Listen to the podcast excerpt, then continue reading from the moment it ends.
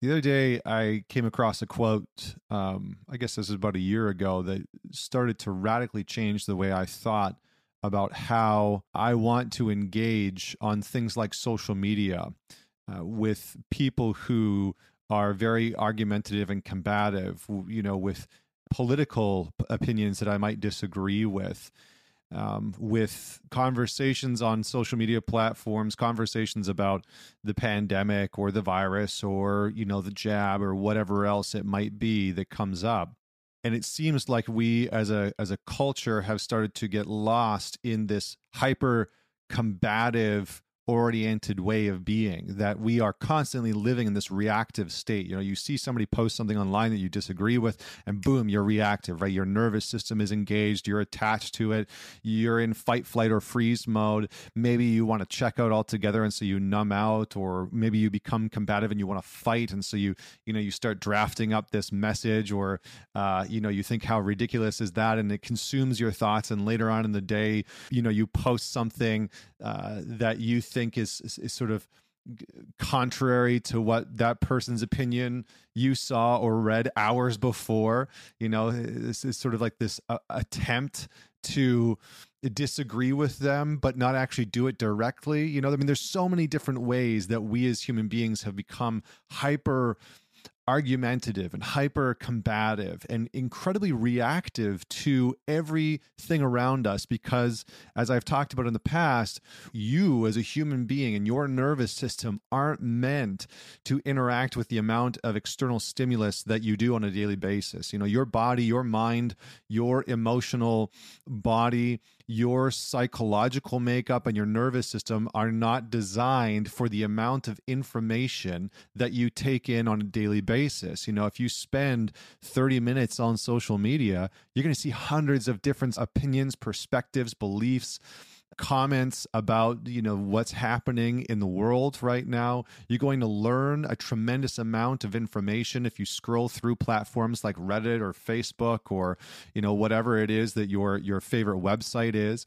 And we are constantly in the state of consuming and with that consuming comes a certain type of reactivity that is almost second nature. You know, that's almost at an unconscious or subconscious level, and it's not even a conscious thought process. You don't, most of the time, you're not even thinking about how you are reacting to what you are reading, what you're seeing, the conversation that you're having with somebody on Facebook or Twitter or Instagram or what you're viewing on Snapchat, right? Suddenly you're just reacting to it and you think, how ridiculous is that? And you're hijacked.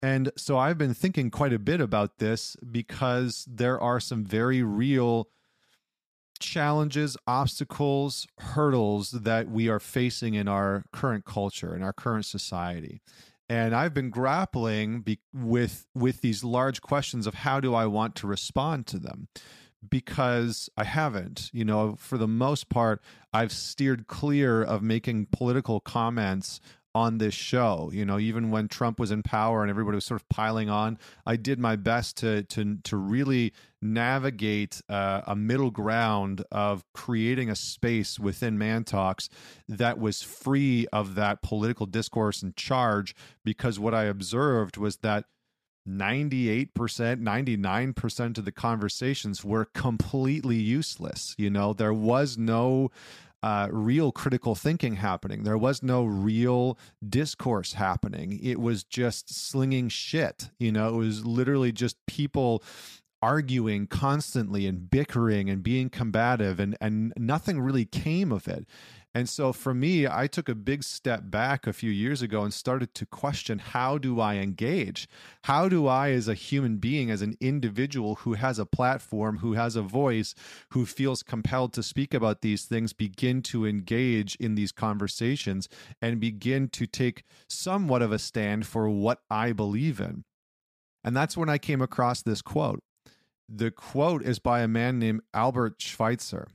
And the quote is very simple. He said, My life is my argument. My life is my argument. And when I read that quote, it, it was a, quite a profound moment in many ways because it made me realize that who I am in every conversation what I do and the life that I build and the man that I am around people, the decisions that I make, is the total sum of the argument that I'm making for what it could potentially look like to be a human being. And all of us are sort of doing that to some degree. You know, your life, your way of being, how you show up in the world, how you engage with people at the grocery store and the line and the clerk and and uh, online on Facebook or social media or whatever platform that you use. That is a representation and a manifestation of your life as an argument. So if you show up as a bitter, resentful, combative, uh, maybe ignorant human being and you're just constantly attacking the character of somebody that disagrees with you, you're making a statement about who you are. You're making a statement about your argument for the human experience and the human existence. You are making a statement f- almost from an ontological standpoint of, of what being is, you know, that, that being should be combative and argumentative. And so I've started to look at how do I structure my life as an argument for what I believe to be right, to be true, to be moral, to be good.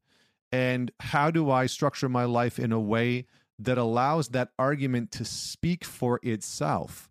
So that I don't have to be continually in this process of trying to argue with other people to convince them. Because the reality is is that that almost never works. You know life is not about arguing to convince other people. And if you've tried to convince somebody like a parent or a family member or you know your spouse your partner a colleague of something that you fundamentally believe is true I mean, it's a very difficult task. You know, it's a very difficult task because, in some ways, you have a lot invested in convincing them that what you're saying and what you believe is true because our beliefs are attached from an egoic standpoint, from an identity standpoint, to who we are, to who we think we are as human beings. And so when we are trying to convince somebody of what we believe, we are naturally trying to convince them in some ways of who we are. And so instead, I've started to take this position that my actions will speak for themselves. My decisions will speak for themselves. And they don't always need to be things that I uh, broadcast to the world. You know, I think one of the things that I've I've heard Joe Rogan talk about, for example, is that he doesn't comment online at all on any of the comments on a social media platform.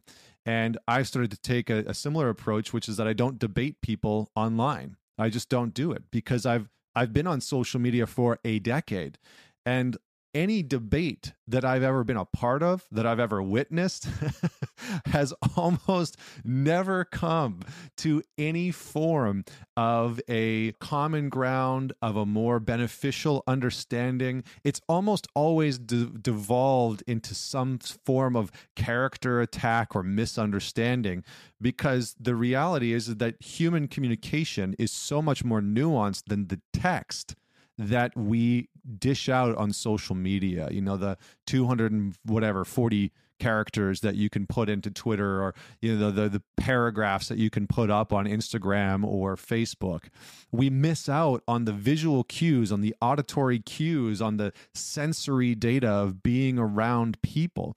And so rather than debating people online, I decided that I will listen to whatever people have to say. You know, I will read what people have to say. I don't want to close myself off to it.